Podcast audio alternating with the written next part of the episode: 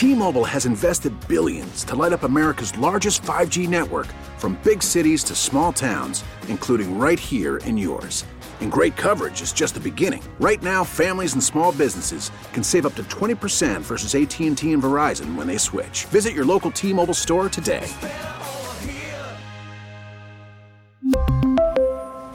Plan savings with 3 lines of T-Mobile Essentials versus comparable available plans. Plan features and taxes and fees may vary. Spring is a time of renewal, so why not refresh your home with a little help from blinds.com? We make getting custom window treatments a minor project with major impact. Choose from premium blinds, shades, and shutters. We even have options for your patio, too.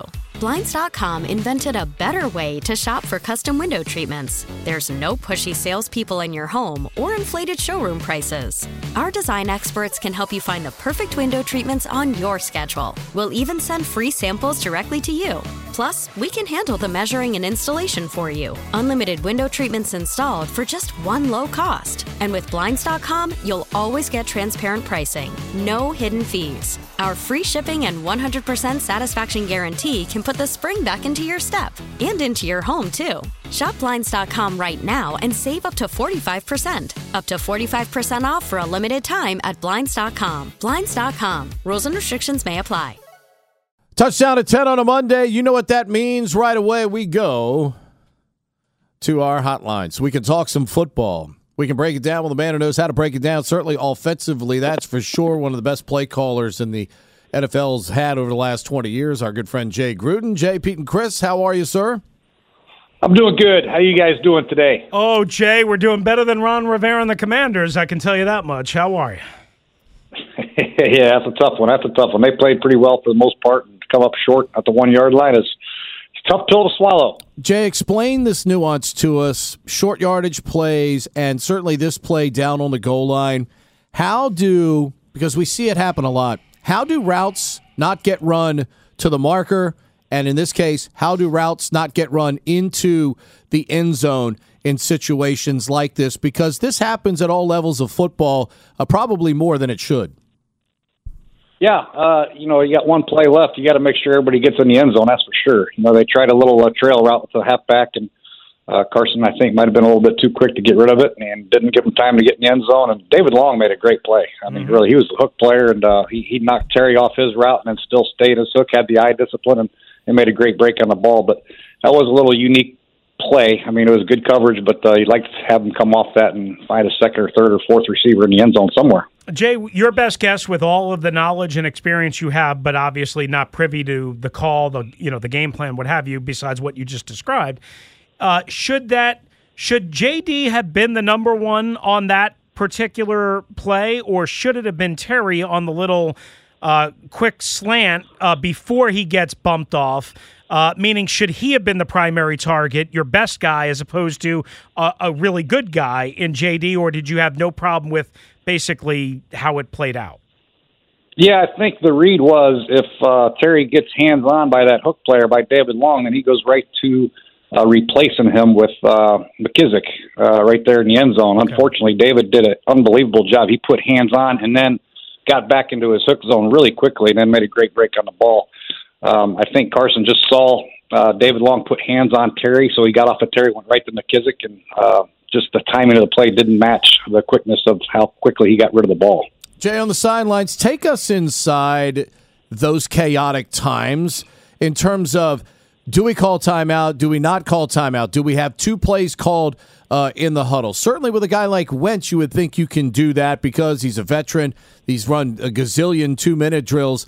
But what what goes into success in navigating all of that chaos uh, in those final seconds like that, especially when you don't have timeouts?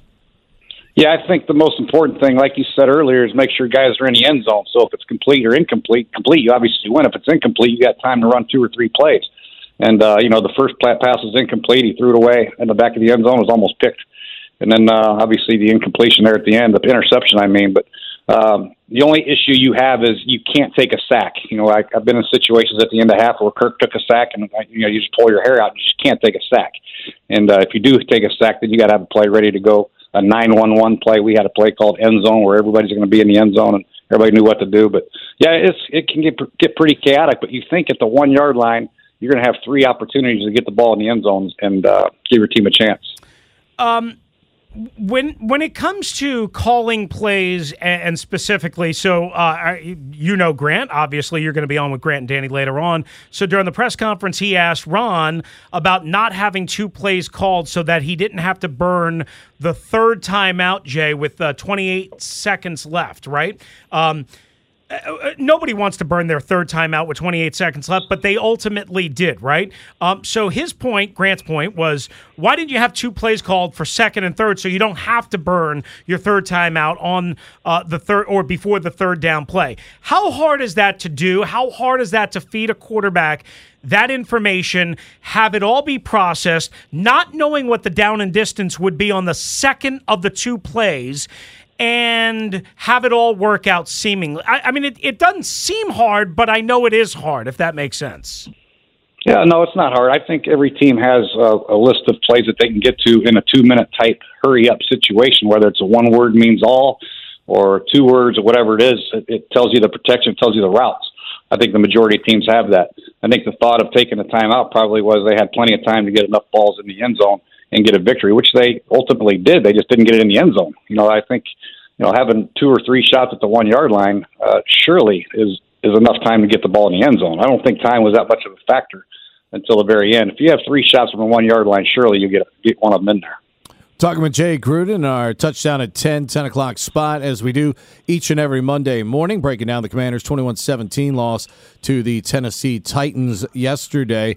You know, Jay, overall, the numbers for Carson Wentz, you know, 359, you know, in this game with a with a couple of touchdowns. You're you're trying to take the good that they've accomplished here through the first 5 games and there has been uh, some good, but at 1 and 4, you know, how hard is it to accept these results when you know you're paid to win games? And, and ultimately as you know this is a results oriented business. Is there much more you know that they can do or is there anything different they could do to, to, change the results right now from a systemic standpoint? Because you know this this this is about players and it's about th- them executing on the field. Yeah, I think that they did take a step in the right. They did look better this week than they did the last previous two weeks, so that's a good thing. Carson was able to get the ball down the field. He had some big plays. The, the Di- Dyami Brown and Terry McLaurin got a couple, and uh, so that that was the exciting part of their offense. At least they got some chunk yardage, and they played good enough. They stood toe to toe with Tennessee, and, and I thought they really they dominated the line of scrimmage on defense. They played well at the defensive line. They got pressure on Tannehill all day, but uh, there's just didn't get the victory. And that's just you know it's the way it is in the NFL now. There's so much parity uh, with some of these teams that uh, it's going to come down to one play, one referee call. Uh, like the Atlanta game, they get called for roughing the passer. Mm-hmm. the worst mm-hmm. call I've ever seen, uh, and it's just going to happen like that. So um, you just got to somehow figure out a way to persevere in these late close games.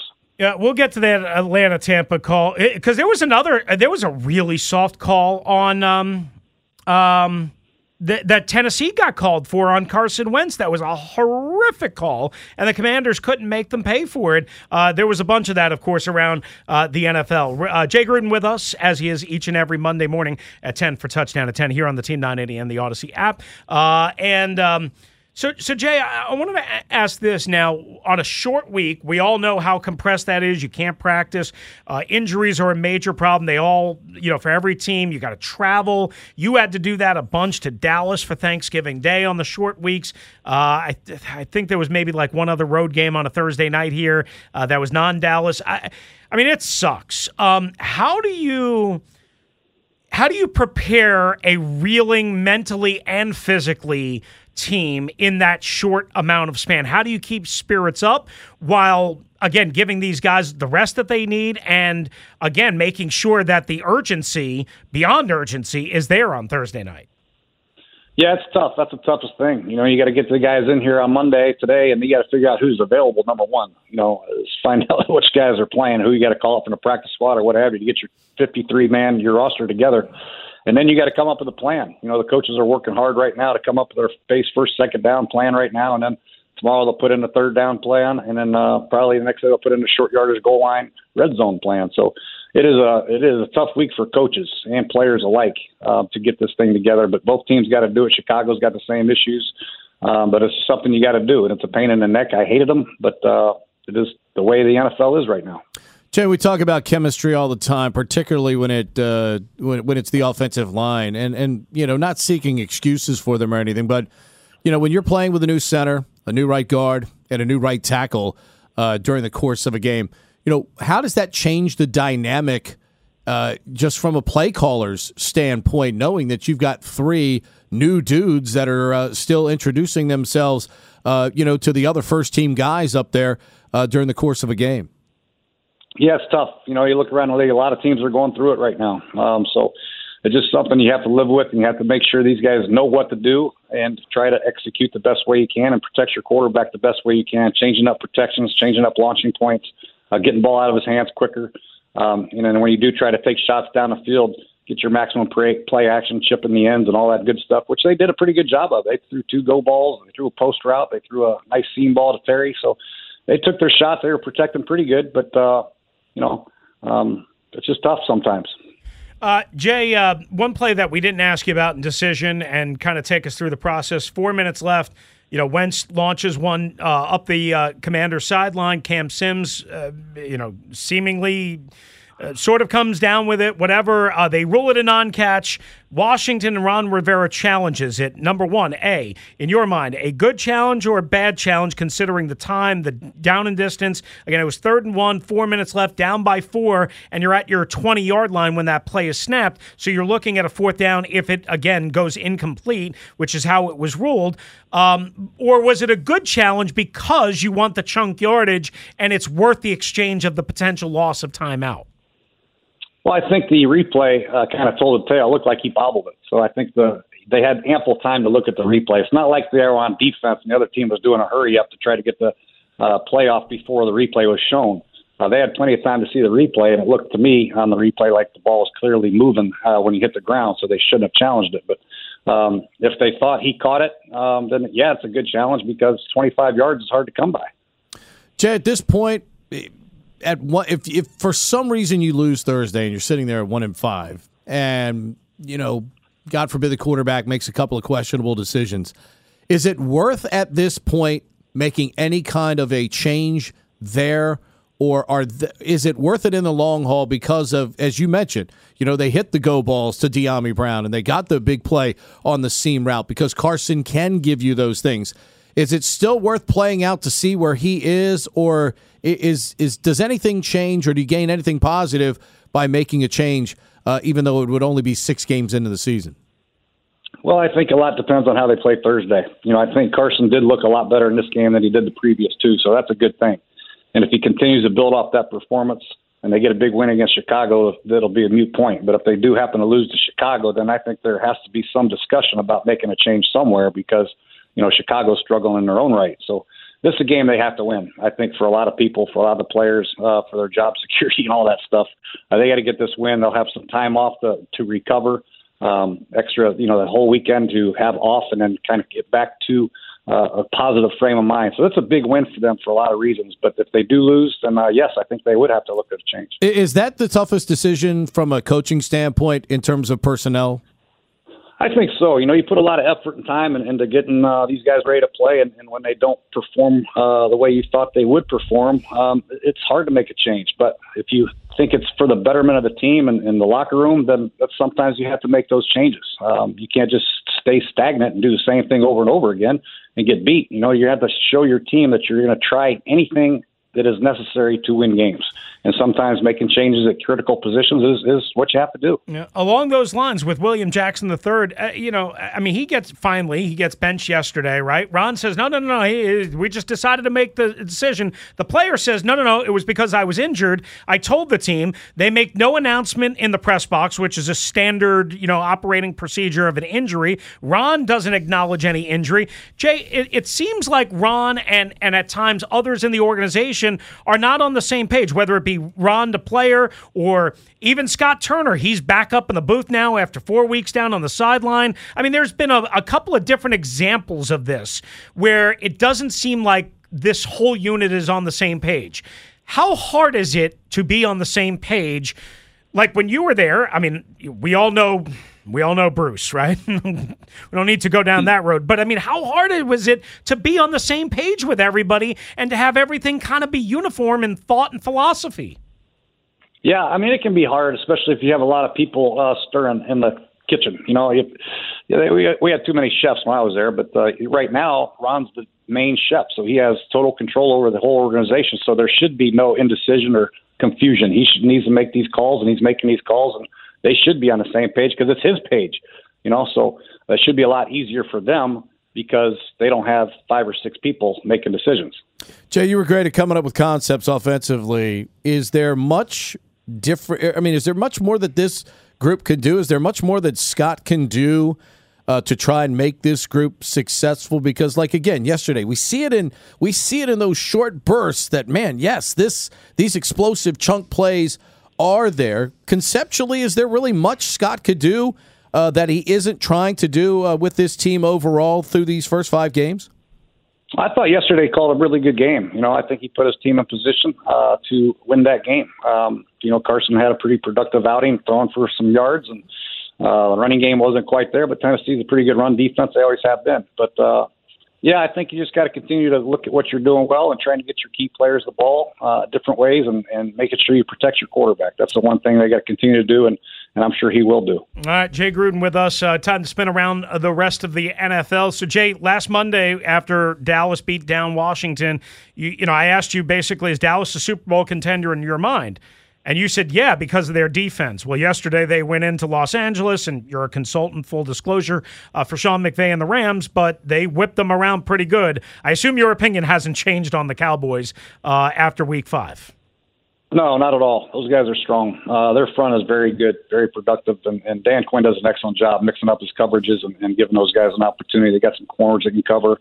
They do a great job of getting hands on receivers and, and disrupting routes just long enough to let – DeMarcus Lawrence and, and, and the rest of those guys get home in the pass rush. Uh, let's talk about their game next week. I mean, Philadelphia, Dallas. I mean, uh, it's nice to see the NFC East back a little bit because the Giants are playing well, uh, also. But uh, what do you think of this matchup coming up next week? The Eagles seemingly always find a way, uh, even when it is close. They find a way right now, and uh, this should be a hell of a football game coming up next week. Yeah, I think it'll be a great game. Uh, both teams will try to play a very good defense, without a doubt, and it's going to be up to you know how you contain a quarterback uh, for Philadelphia. He's playing at a pretty high level, getting out of the pocket, making plays with his legs. Uh, they got to keep him in the pocket, make him make those accurate timing type throws. Uh, but he's making them right now, so it'll be a tough challenge for the defense for Dallas. But I think uh, it'll be a close, low scoring game. Um, with with the Brady Atlanta Grady Jarrett call that you mentioned earlier, and I'm sure everybody's seen it. It was a horrific, horrific call. I I, I forgot the excuse that the official gave. It was like, uh, you know, recklessly throwing him to the ground or whatever. Do you think that's simply because that's Tom Brady, or if that was I don't know, um, Kirk? It, it, well, not even Kirk, but I mean, if that was I don't know, Davis Mills or or or, or you know some other nine to five ham and egger, would they have gotten that call?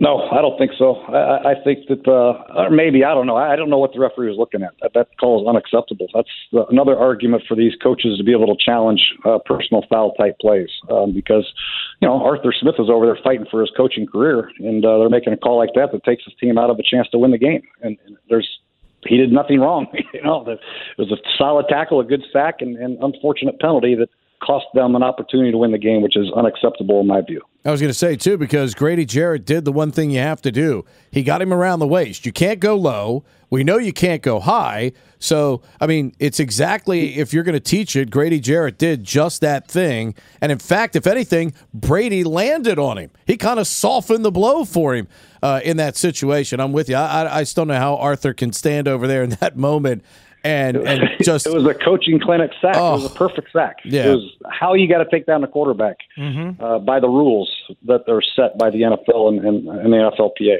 Jay, let's talk about your boy Kirk for a minute here. Uh, four and one for the first time in his career. Clearly, uh, he and Mr. Jefferson are moving on up uh, to the east side uh, to the deluxe apartment in the sky right now in that division. And you know, give give Kevin a lot of credit. I mean, he's hit the ground running uh, with this group. They seem to have a belief, and uh, right now playing uh, so, some pr- pretty solid football. Yeah, very good. You know, he's done a good job. He gets everybody involved. You know, and, and obviously Jefferson's a difference maker, and Kirk is uh, very accurate with those intermediate routes, and uh, they're playing good enough on defense to keep him in games as well. So uh, he inherited a pretty good team. You know, he inherited Kirk Cousins and Justin Jefferson and Thielen and uh, Dalvin Cook.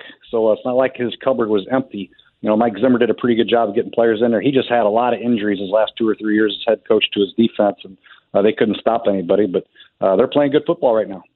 Uh, let you out on this. Uh, maybe it's not a shock because, well, Skylar Thompson was a seventh round pick and the third string quarterback with the Tua situation and then the Teddy Bridgewater injury and the new concussion protocols and all that. And go figure it would happen to the Dolphins. But a little bit surprising that that Dolphins defense got roughed up as much as they did by the Jets. All of a sudden, the Jets, Jay, not only is solid doing a good job with their defense, all of a sudden they got something cooking on offense with all those guys.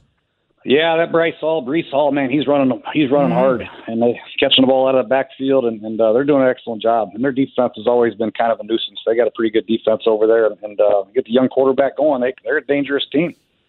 Jay, appreciate the time, pal. We'll talk to you next Monday. You got it. Thank you, guys. Thank you, you Jay. It. Jay appreciate Gruden joining us. By the way, the more the Jets win, do you think Zach Wilson's going to keep tweeting at uh, Gisele Bündchen? Did he?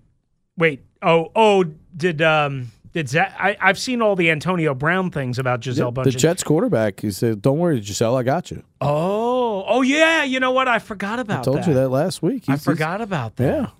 Young fella, so, young cause, fella. Cause, look, the young Dax, fella. Dax is, is is rolling around with with Zach's ex girlfriend, while Zach supposedly is with mommy's friend, right? But but but Zach, wait, Zach, yeah, Zach is saying, no, no, that's not true. So theoretically, he's a single young strapping buck, right? That's uh, what he is.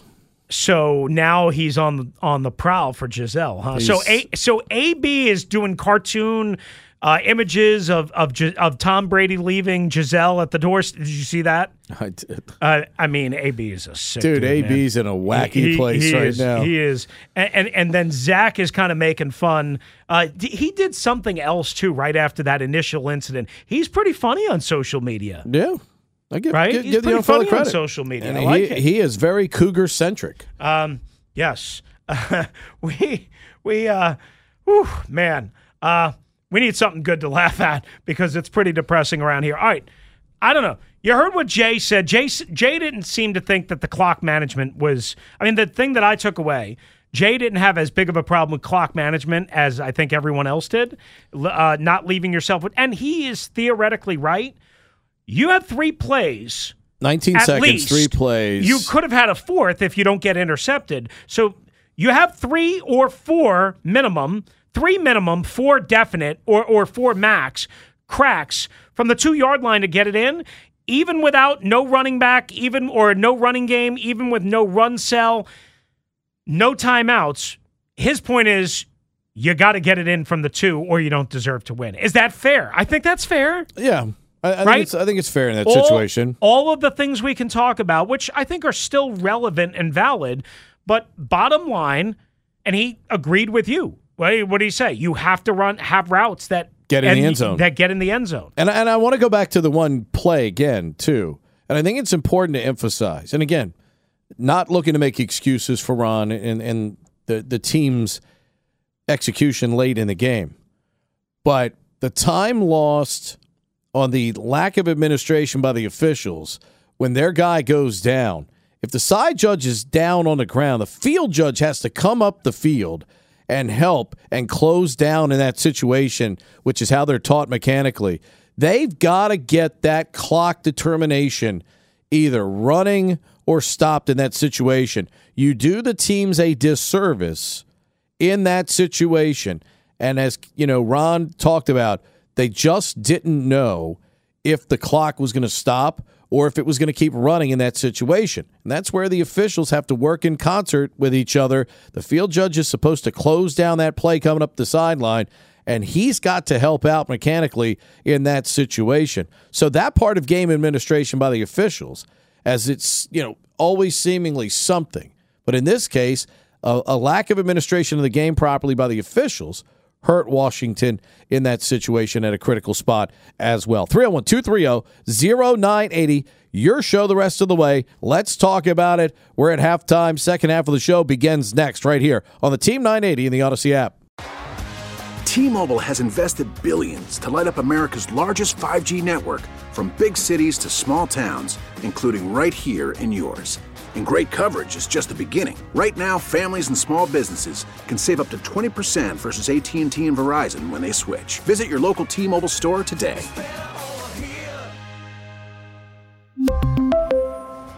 Plan savings with three lines of T Mobile Essentials versus comparable available plans. Plan features and taxes and fees may vary.